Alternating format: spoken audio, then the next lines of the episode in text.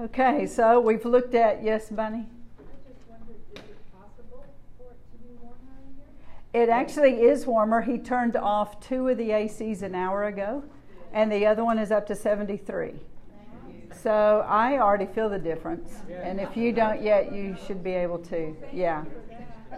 Yeah, well, we, we have a good backup team that did that for us. the vacuum cleaner people.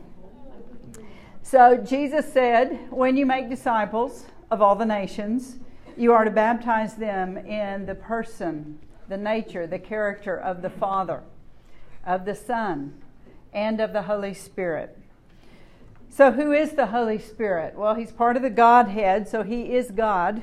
People say, does, is the Holy do, what does your church believe about the Holy Spirit? Well, we believe he's God. we want him. We want every part of him, just like we do Jesus and the Father. He's the Spirit of truth. He leads us into all truth.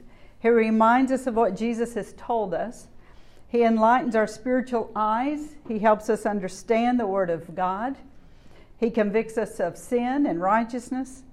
He helps us obey Jesus' commands. He prays for us and through us. He comforts us, counsels us. Man, the Holy Spirit is wonderful. Isn't it amazing that Jesus sent the Holy Spirit to dwell within us. It says in 1 Corinthians 6:19, "Don't you know that your body is the temple of the living God, of the Holy Spirit, and that he indwells you?" You know, most of us when we prayed the sinner's prayer, we asked Jesus to come into our heart or come into our life. Technically, Jesus is sitting at the right hand of the Father in heaven. We read that earlier in Hebrews 1 verse 3. It's the Holy Spirit who comes in when we're born again. He takes up residence in our life. His spirit is united with our spirit, and our spirit comes alive. Before that, we're dead in our trespasses and sins. But we're born again, the Spirit moves in. And so it's really He that we talk with throughout the day, that we have this ongoing communication with. Let's turn to John chapter 4. I'm recording, yes, thank you. John 4. anyone who hears these later is going to say, Why did y'all say every time, Yes, I'm recorded? uh, we'll keep it our joke, okay? Private joke. John 4 14. Jesus had been talking to the woman at the well, the Samaritan, and we're just jumping in in the conversation here. He says, Whoever drinks of the water that I shall give him will never thirst, but the water that I shall give him will become in him a fountain of water springing up into everlasting life. Now, this is a good definition of salvation. We drink of this water, it becomes within us a fountain of water springing up to everlasting life. Now, let's go to John 7. John 7, we're going to read verses 37 and 38.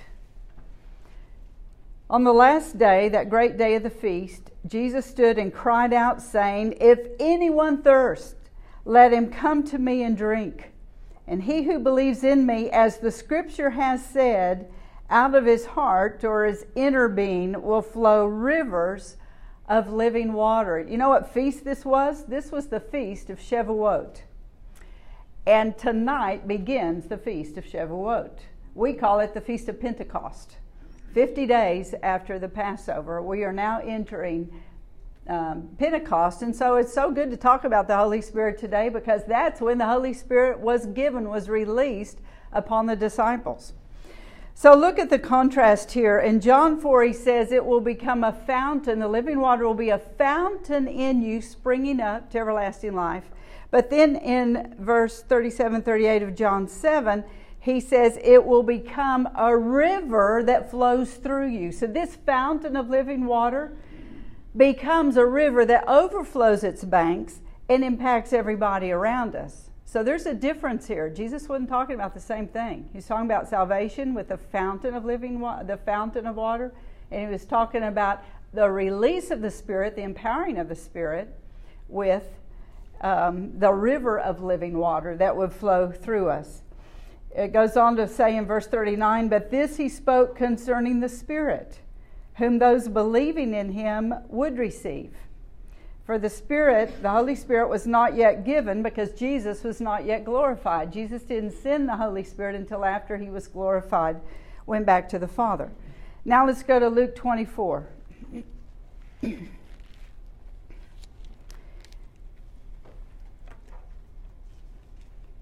Luke 24. And I'll just um, tell you some of what's happened. In the, la- the last chapter of all four of the Gospels, we are told the Lord's final words.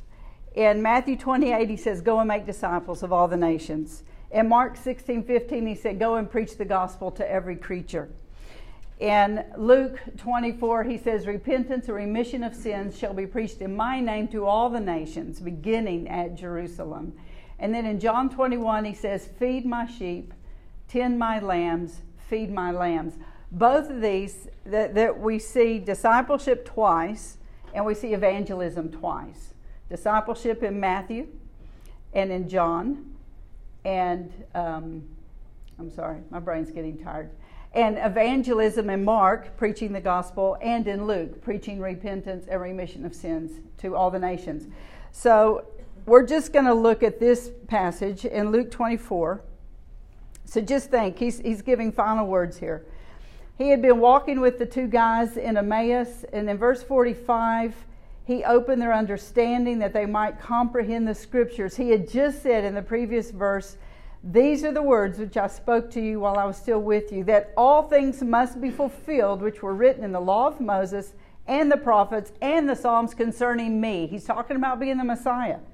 Then in verse 46, he says to them, Thus it is written, and thus it was necessary for the Messiah to suffer and to rise from the dead the third day, and that repentance and remission of sins should be preached in his name to all nations, beginning at Jerusalem. And you are witnesses of these things. Behold, I send the promise of my Father upon you, but tarry in the city of Jerusalem until you are endued with power from on high. So he had told them, Go preach the gospel, go make disciples, but wait in Jerusalem until you are endued with power from on high, until you receive the promise of the Father. That's the phrase he uses in verse 49. The promise of my Father upon you. The word endued means to be clothed. So Jesus was saying, Preach repentance and remission of sins, but wait until you are clothed with power.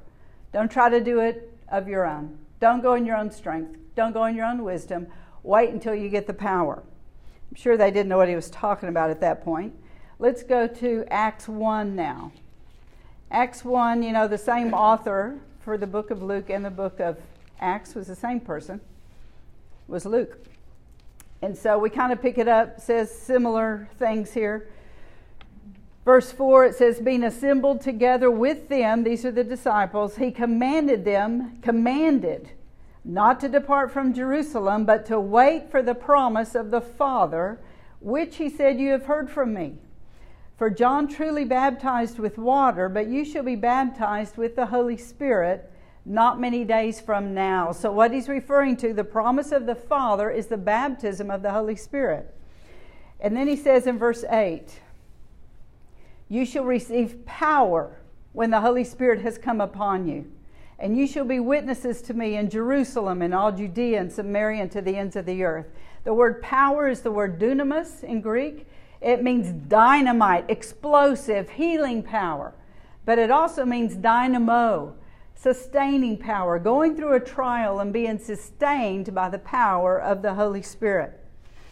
So he says, when the Holy Spirit comes upon you, you will receive this power. It's, it's, it's important to see the pronoun. So I'm going to be emphasizing the pronoun. He said, Wait for the promise of the Holy Spirit, be endued with power.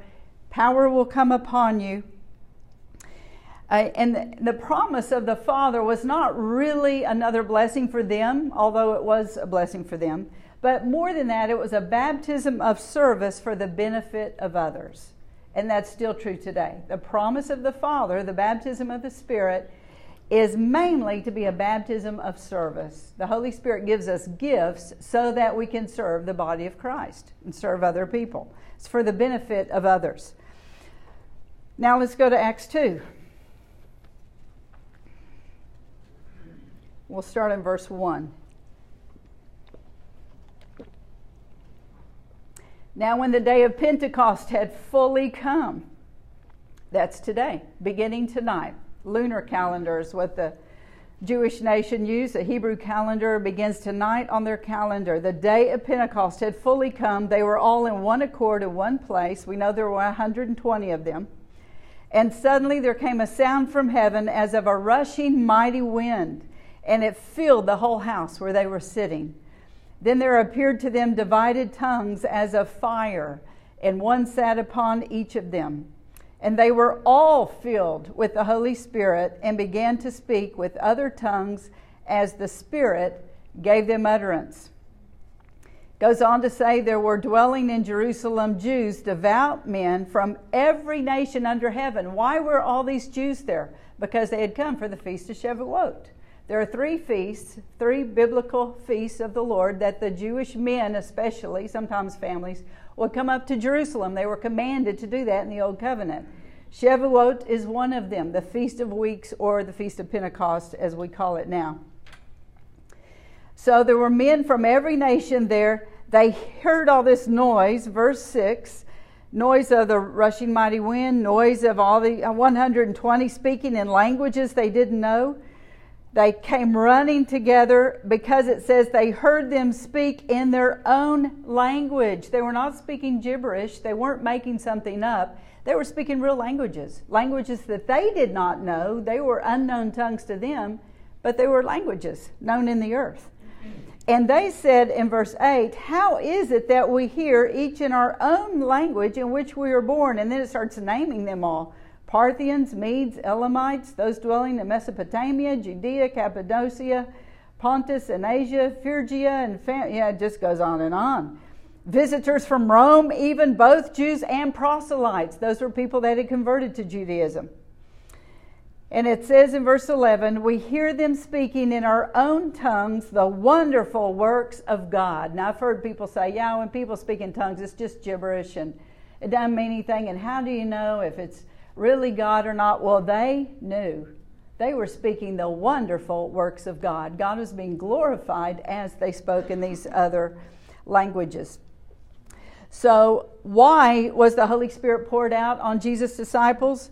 To empower them to be Jesus' witnesses. We saw that in verse 8, chapter 1.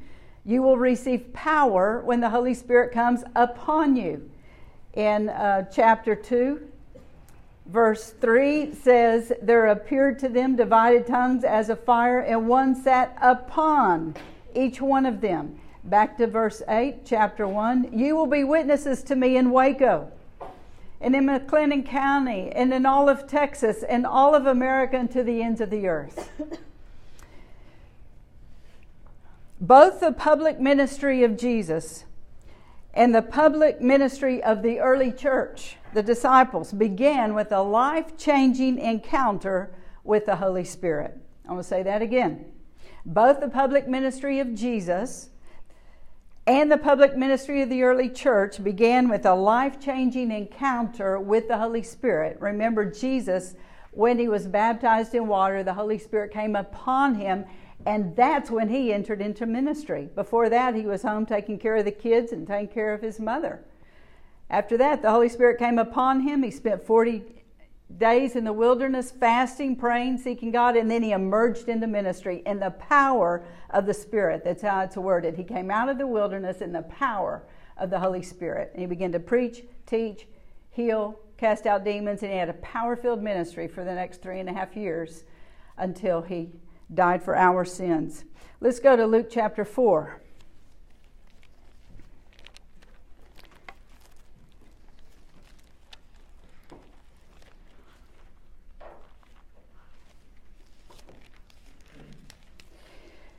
Luke 4, we're going to read verses 18 and 19.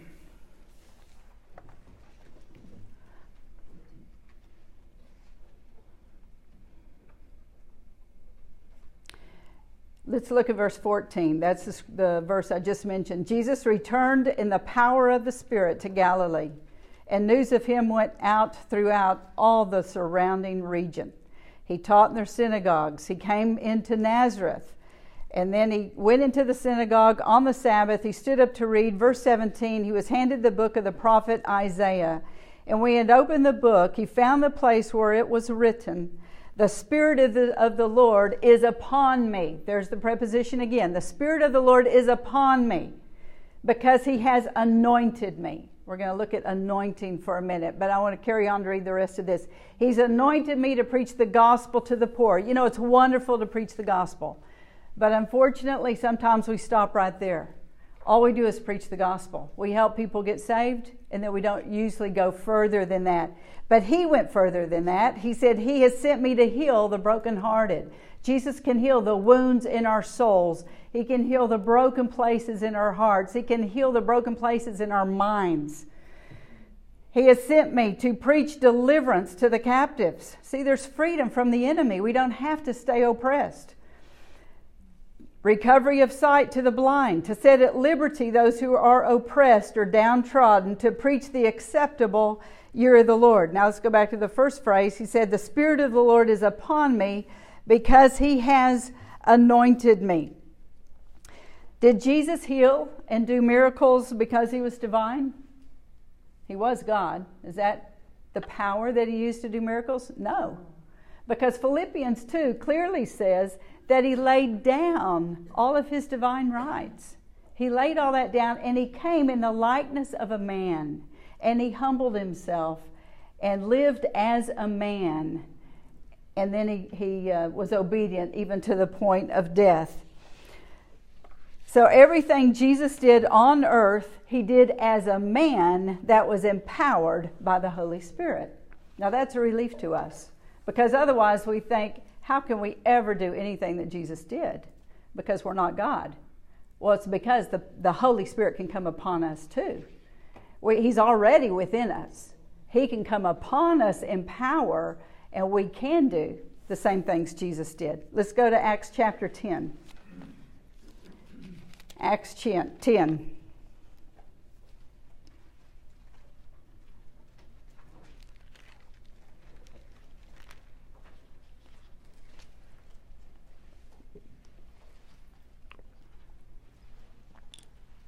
This is when Peter was speaking to the house of Cornelius.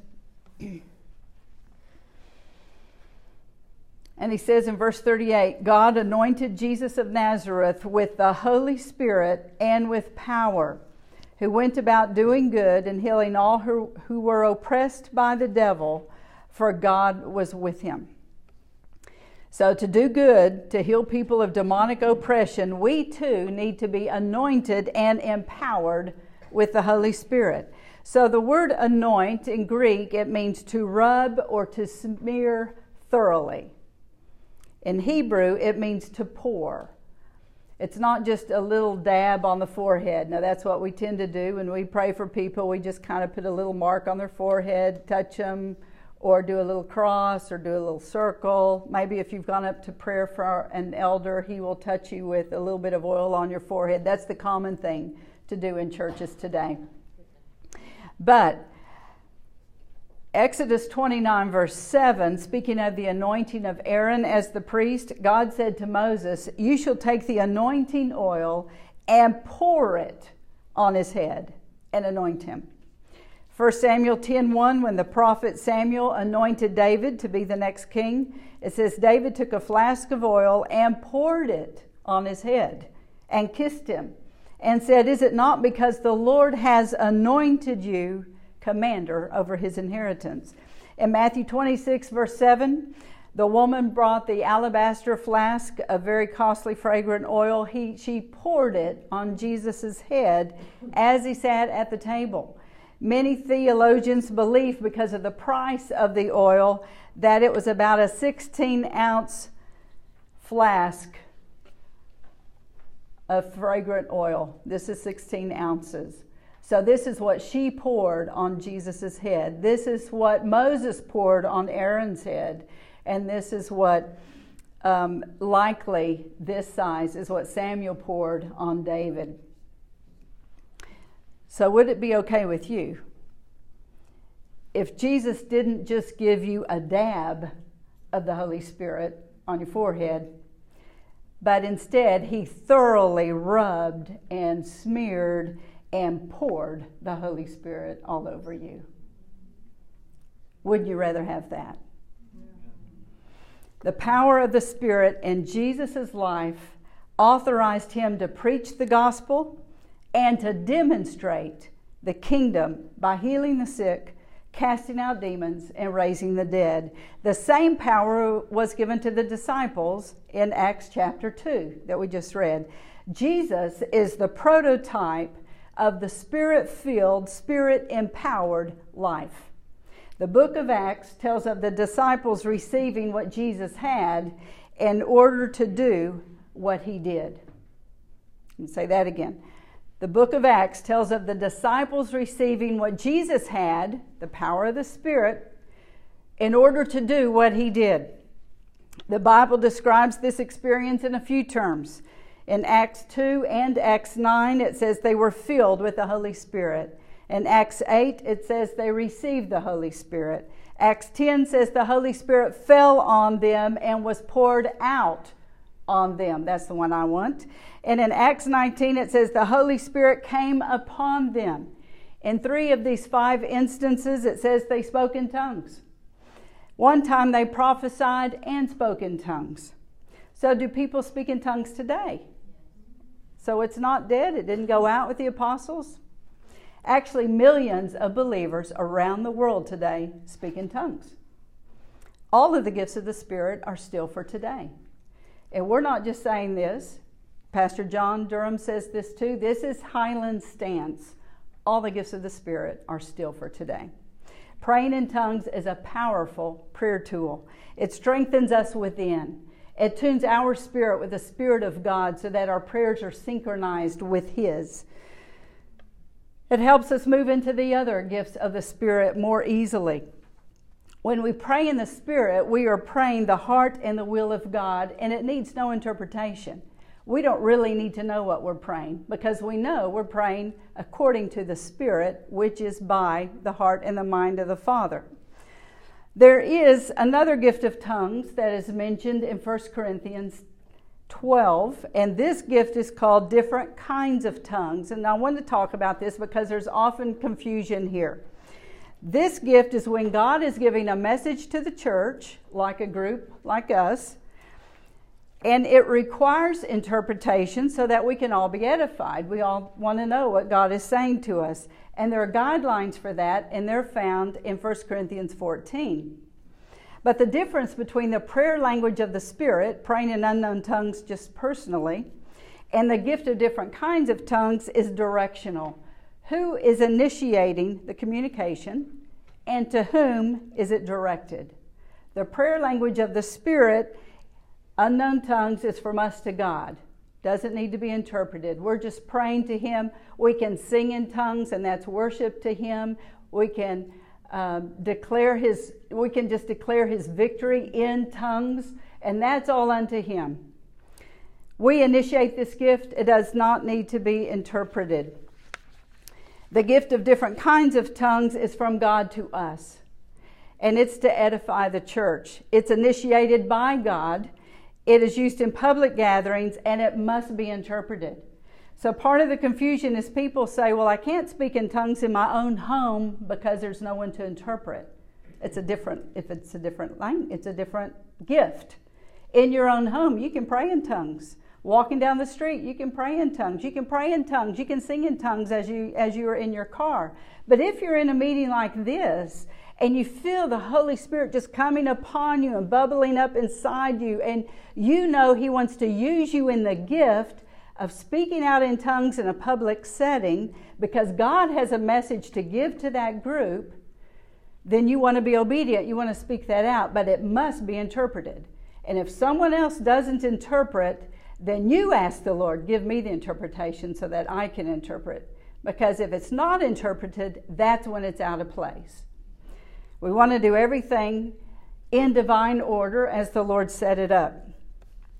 If Jesus ministered by the power of the Holy Spirit, and if that power is available to us, and when we receive it, we can free people that are oppressed by the devil, don't you think the devil would try to get us not to talk about the Holy Spirit?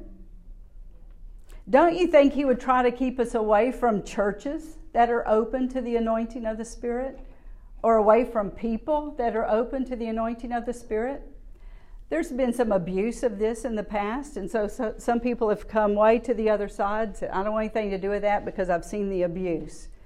You know, everything that God releases into the church always goes to an abuse at some point. Discipleship did too. A few decades ago, discipleship became the shepherding movement where no one made a decision if their discipleship leader did not tell them what to do. That was an abuse. And by the time Reuben got to Jerusalem, and even when I got there seven years later when I married him, we couldn't even use the term discipleship initially because they said, hey, we don't want any of that. That's shepherding movement. So we had to talk, we had to use different phrases talking about it. It had gone into such abuse. Healing.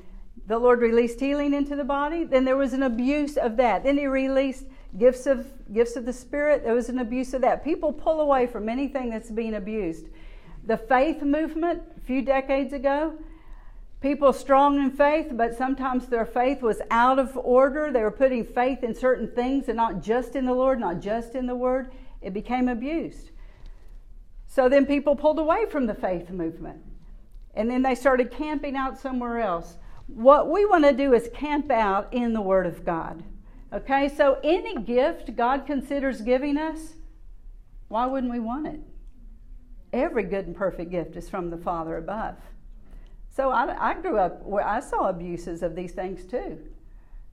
But it hasn't pushed me the other way.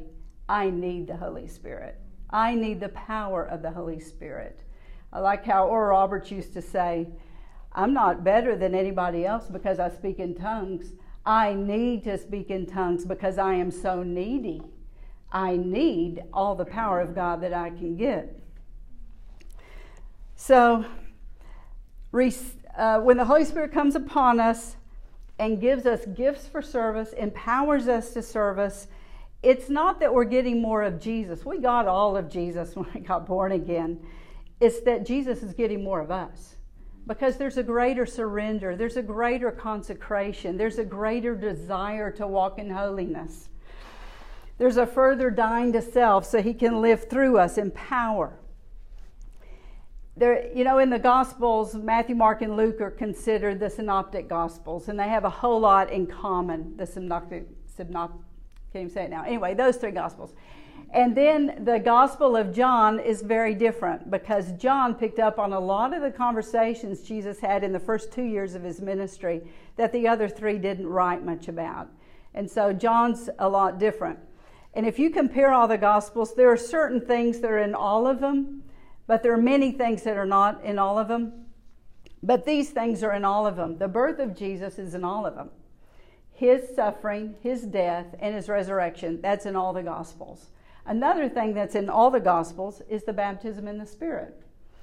Mark 3:11 John said, "I baptize you with water unto repentance, but he who is coming after me is mightier than I, whose sandals I am not worthy to carry. He will baptize you with the Holy Spirit and fire." Mark 1:8 John said, "I baptize you with water, but he will baptize you with the Holy Spirit." Luke 3:16 I baptize you with water, but one mightier than I is coming, whose sandal strap I'm not worthy to loose. He will baptize you with the Holy Spirit and fire. In John 1:33, God told John, "Upon whom you see the Spirit descending and remaining on him." This is he who baptizes with the Holy Spirit. So, there again, the preposition coming and remaining on him. In the Old Testament, the Holy Spirit would come upon someone briefly and then leave again. He came upon King Saul. He came upon David. He came upon Gideon. He came upon Samson. But he didn't remain there. Jesus was the first time that the Holy Spirit came upon and remained with him.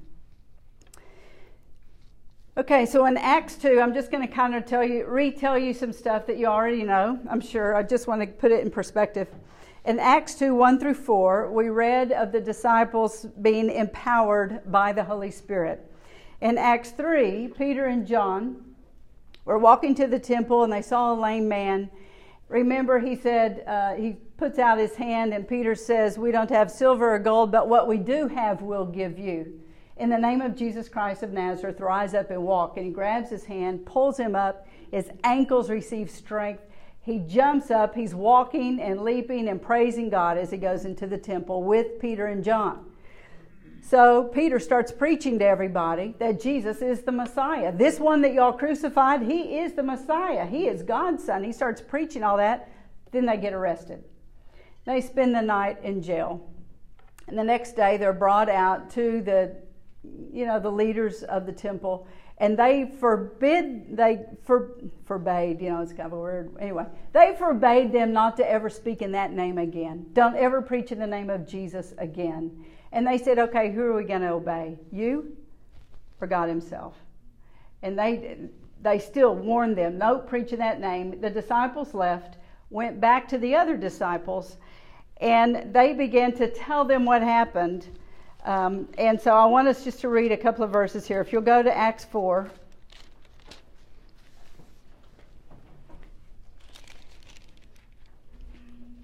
Verse 23 says, Being let go, they went to their own companions and reported all that the chief priests and elders had said to them. You know, basically giving them the warning. And when they heard that, they all raised their voice to God with one accord and said, Lord, you are God who made heaven and earth, the sea, and all that is in them. And they went on to pray.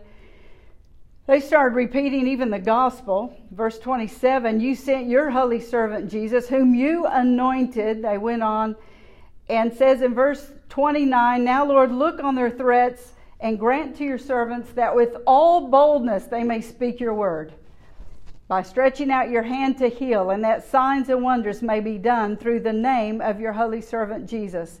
And when they had prayed, the place where they were assembled together was shaken, and they were all filled with the Holy Spirit, and they spoke the word of God with boldness. So these were the same men that were filled with the Holy Spirit in Acts chapter 2. But here in Acts chapter 4, they're refilled with the Holy Spirit.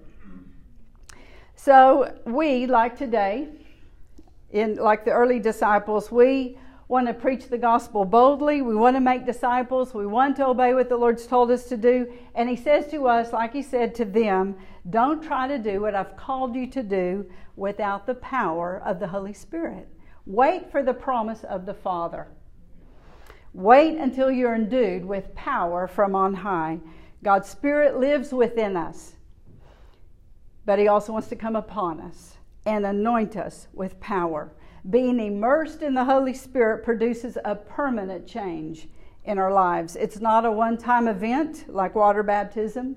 It's an ongoing experience that changes who we are. It says in Ephesians 5 18, be filled with the Spirit. In the Greek, it says be being filled with the Spirit. Stay filled with the Spirit. Be refilled with the Spirit. Make sure that there's an ongoing work of the Spirit within you.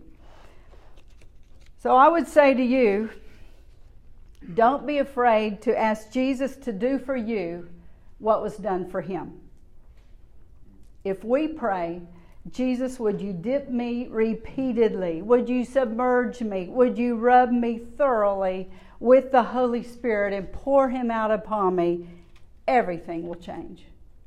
Everything will change in our lives. So, what can you expect? I'm telling you this because we're going to pray pretty soon. What, what could you expect if something like this were to happen? Well, you might feel the Holy Spirit healing some inner wounds that you may or may not have known were even present. We were praying with a group in South Africa. We're teaching at a Bible school there. And they gave us the afternoon to meet with those who just wanted to talk about the power of the Holy Spirit. And about 15 came. And so we shared with them, we taught, and then we began to pray. And they got on their knees and on their faces, and we just went around and gently laid hands and prayed on them. And we got to this one girl. She was um, what they would call of the colored, the colored group of people. And she began to cry and to wail. And so we, we didn't know what the Lord was doing with her. We just prayed over her a little bit and she wailed. And then the Lord began to show us, just by the Holy Spirit, to pray for healing of rejection, healing of wounds in her heart. And, and the crying began to change and then it shifted into laughing with joy, throwing her head back and laughing with joy. And then she began to sing in tongues had never spoken in tongues before. She just broke into song, singing in tongues with such joy, such abandon. And we found out later that she had one black parent, one white parent, and in South Africa that's very much frowned upon. And so she was raised by her mother, but she never fit in. She didn't fit in with the whites, she didn't fit in with the blacks. She and there is a colored community, but she wasn't living near the colored community. So she didn't fit in anywhere. And she had felt rejected, rejected all of her life and figured that all of her life she would stay rejected. But the Lord, as we began to pray for the Holy Spirit to come upon her, He started healing the inner wounds. And she had no intention of crying, she didn't plan that. It was just bubbled up from within as the Holy Spirit touched her and was healing her. She met with me privately later. She said, I have never felt joy like I do now. The Lord did something in me I didn't even know was possible. I'm a whole new person. I'm going to be permanently changed after this. And that's the truth. When the Holy Spirit comes upon you and power, you are permanently changed after that. So you, you can expect that, but don't be afraid. Don't think, oh no, now I'm going to burst into tears in front of everybody. I was prayed for when I was nine, and um, the Holy Spirit came upon me, and I felt absolutely nothing. No emotion. I didn't feel a thing. But uh, my father, who was praying for me with another lady in the church, had had his hand on me, and he was praying in tongues. And um, I didn't hear anything. I thought I was going to think in tongues, and that's not what happens because your mind isn't in gear. It's your heart, it's your spirit. The Holy Spirit is within you, and He speaks through you. So you don't think, you don't speak out words, you're thinking.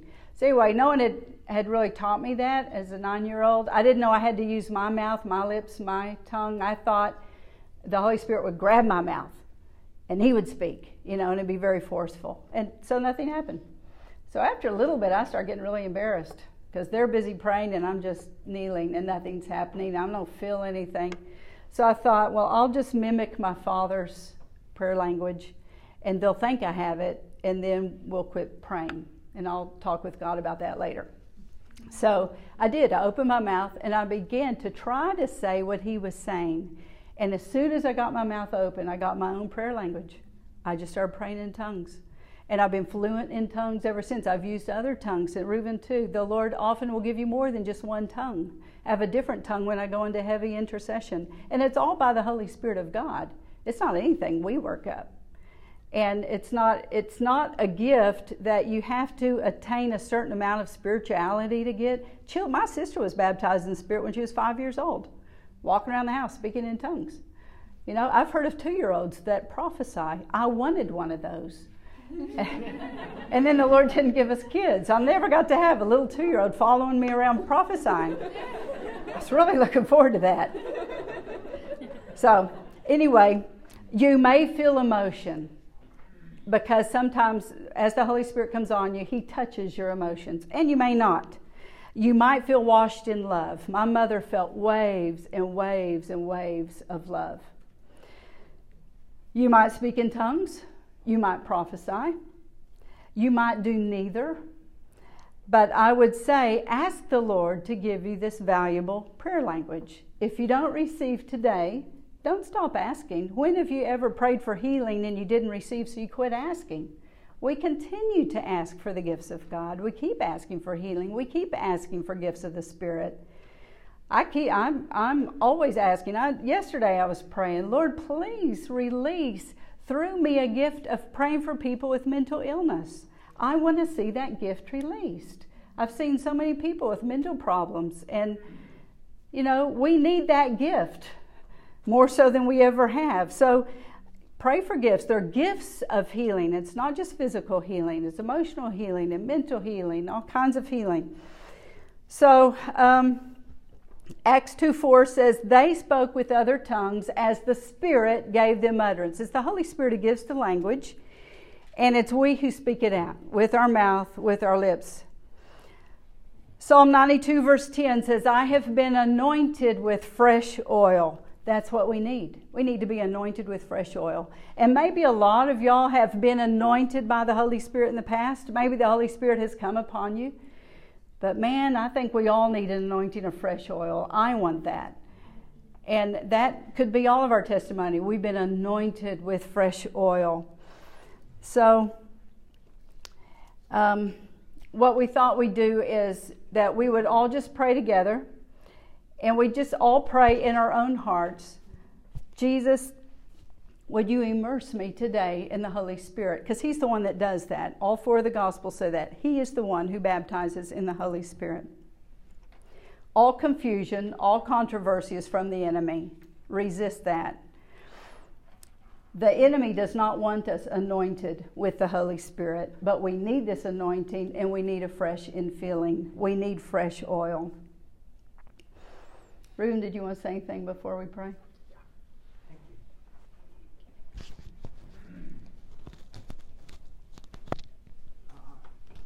I want to just read from um, 1 Corinthians 12.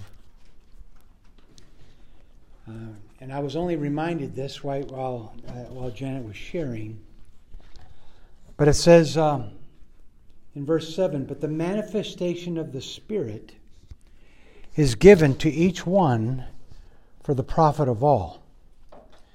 And then it lists a word of wisdom through the Spirit, the word of knowledge through the same Spirit, another faith, the gift of faith, that's a gift of the Holy Spirit, to another gifts of healing by the same Spirit. See, it's all going back to Holy Spirit, the same Spirit, to another the working of miracles, to another prophecy, to another discerning of spirits, to another different kinds of tongues, to another interpretation of tongues.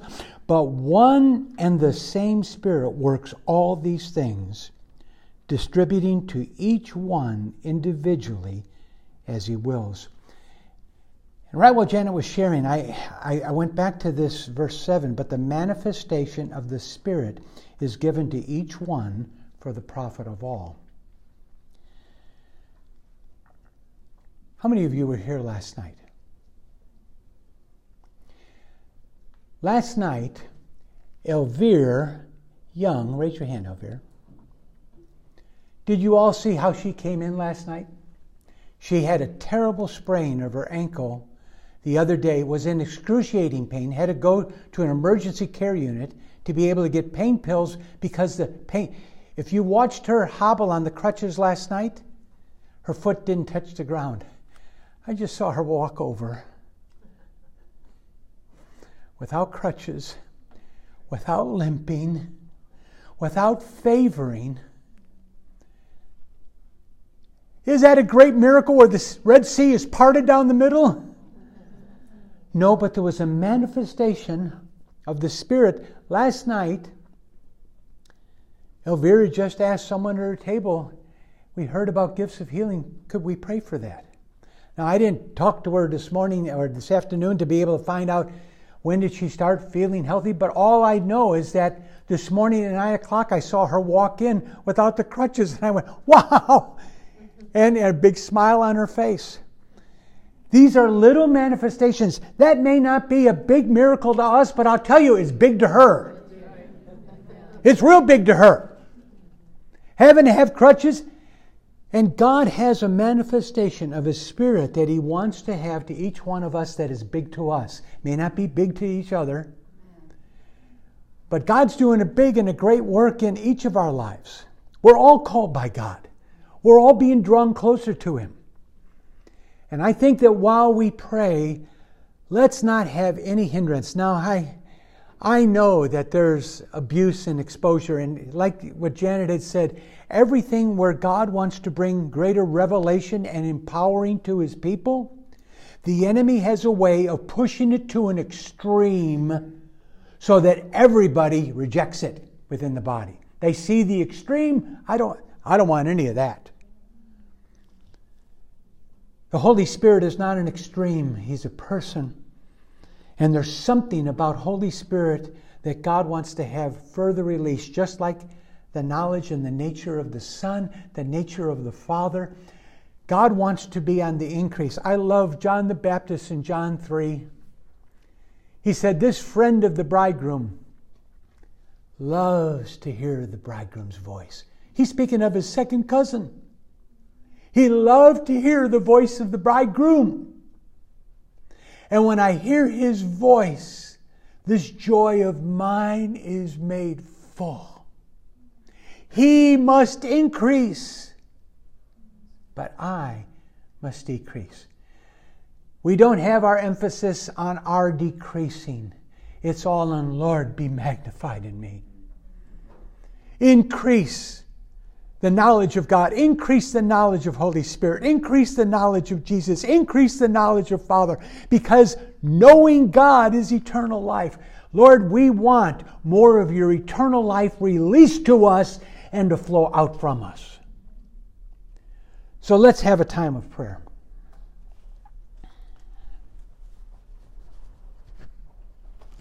And have Janet lead us off.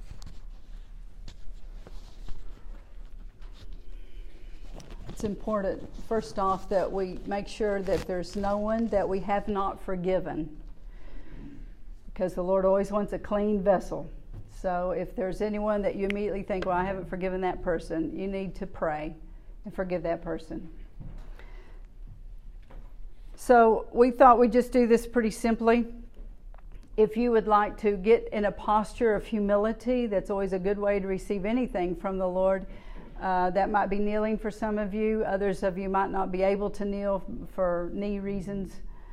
Um, if you want to, some people just get on their face before the Lord. It's up to you how, however you want to receive.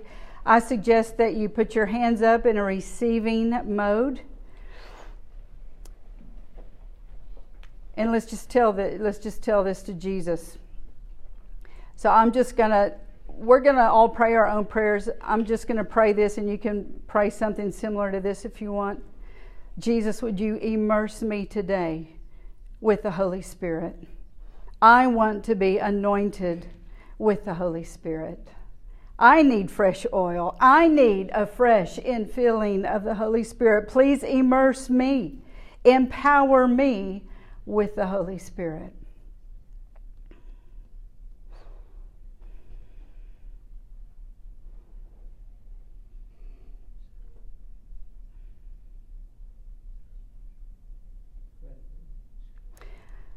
Jesus, you said that out of our innermost being, out of our belly, would flow rivers of living water when the Holy Spirit comes upon us. And so, Lord, I pray that for each one of us.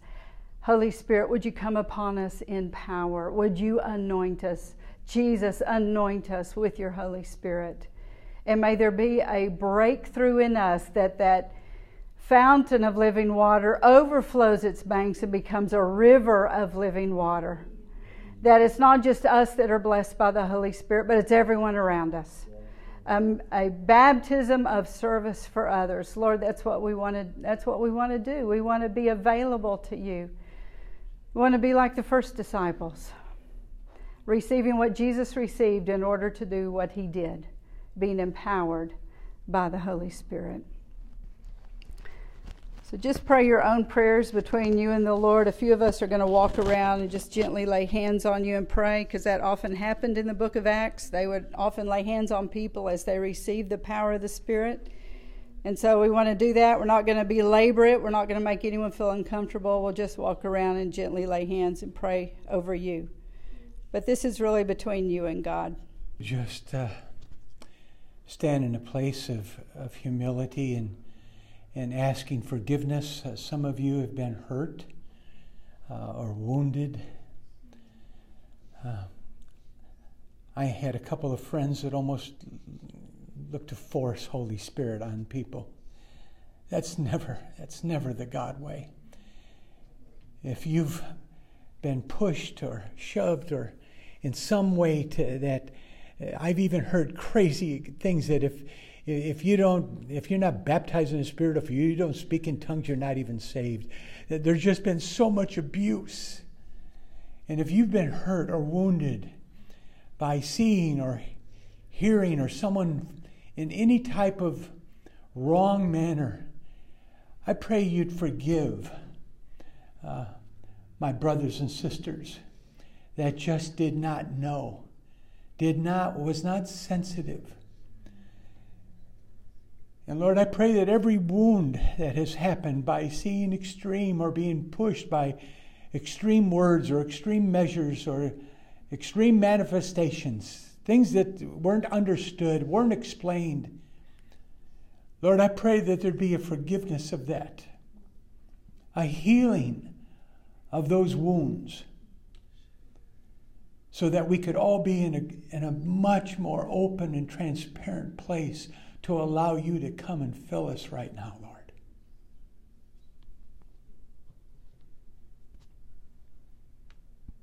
Today, about our, our Heavenly Father that's adopted us.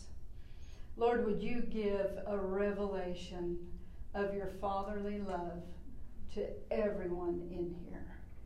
And anyone who's carrying father wounds or even mother wounds, Lord, would you touch and heal those wounds? Would you cause new life where there's been death and where there's been brokenness and disappointment, abuse of the past? Lord, would you breathe your holy breath over each of us and breathe new life and healing and restoration of the heart? Lord, would you heal broken hearts? And Lord, I pray in being baptized into the nature of the Son, Lord, would you align us with the lifestyle of your own Son? That we would be people of the Word, people of prayer, people of compassion, people that reach out to others, that take time for the broken and the needy around us. Lord, would you align us so that we walk and talk and live like Jesus? And Lord, would you baptize us all with your Holy Spirit and fire? Lord, burn out everything in us that is not of you and set ablaze everything that is. May we, may we be on fire for the things of God. May we be fervent and passionate after you and your will and your kingdom. Lord, burn out all dross, burn out all compromise, all complacency, all laziness, and Lord, set us aflame with what lasts for eternity. Lord, I pray fresh revelation for each one of us on the Father, the Son, and the Holy Spirit. Every time we open the Word, would you receive more, would you reveal more to us about each member of the Godhead? Would you baptize us in love for the Father, and baptize us in love for Jesus, and baptize us in love for the Holy Spirit? Lord, forgive us when we've pushed aside any member of the Godhead. Today we welcome you all. We want the full spectrum of the Trinity, the Godhead. We receive your love, Father. We receive your grace, Jesus. We receive your power, Holy Spirit. We need it all. And so I pray again that Psalm 92, verse 10 anoint us with fresh oil. The old oil was good, it was effective, but now we need fresh oil. Would you anoint us in a fresh way? In Jesus' name.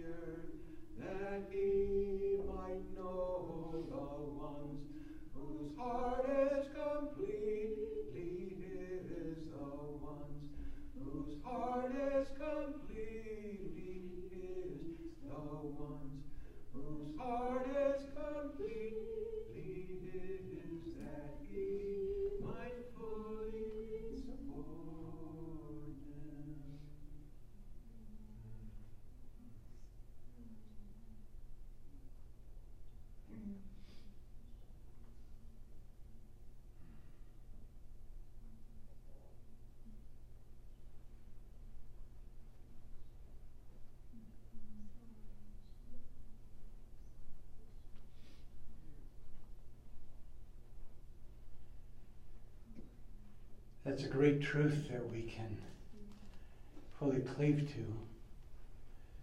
Uh, the eyes of the Lord roam to and fro throughout the whole earth. And his eyes have paused here in Waco, Texas, uh, yesterday and today. And I love how it says he's looking to strongly support those whose hearts are completely his. Second Chronicles 16 9. What a great scripture. Know that his eyes are upon you. It's not just the eyes of Texas are upon you, it's the eyes of the Holy One of Israel are upon each one of you whose hearts are completely his. Know that the Lord is supporting you, the Lord is with you, the Lord is upon you, and he will accomplish all his work concerning you. He's begun a great work in you, not just a good work. He's begun a great work. And he's faithful to bring it to a place of completion unto the day of Christ Jesus. Amen. Amen. Thank you all for being here for these hours together. It was so good to be together. So good to have him in our midst and helping us become more aware of His presence. Yeah. Any last words, Janet? Thank you. Yeah, thank you everyone for bringing the food. Reuben last night said this is the best meal I've had in a long time. so uh, if you have dishes here, there may be some in there somewhere. Please take them with you. Um, next week we'll meet again on Friday, six o'clock. We're going to reverse it. We're going to um, eat together again. This time, A through M will bring the main dish, and N through Z will bring a dessert, a salad, a bread, something like that. And if you don't want to do any of that, and you rather bring some kind of snack or cookies or something that we'll eat kind of throughout the day, you can do that too. Okay, so may the Lord bless you and keep you. And Carl, did you want to say something? Just one thing about food, there will be here in a second. There will be leftovers. All everything that was left yesterday will be brought out, um, and then some leftovers from today will also be available. Thank, thank you. you for the raw soup. Yeah.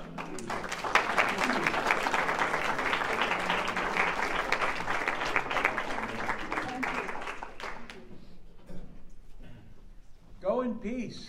Shabbat Shalom. This is the kind of thing we love to do best. So, thank you.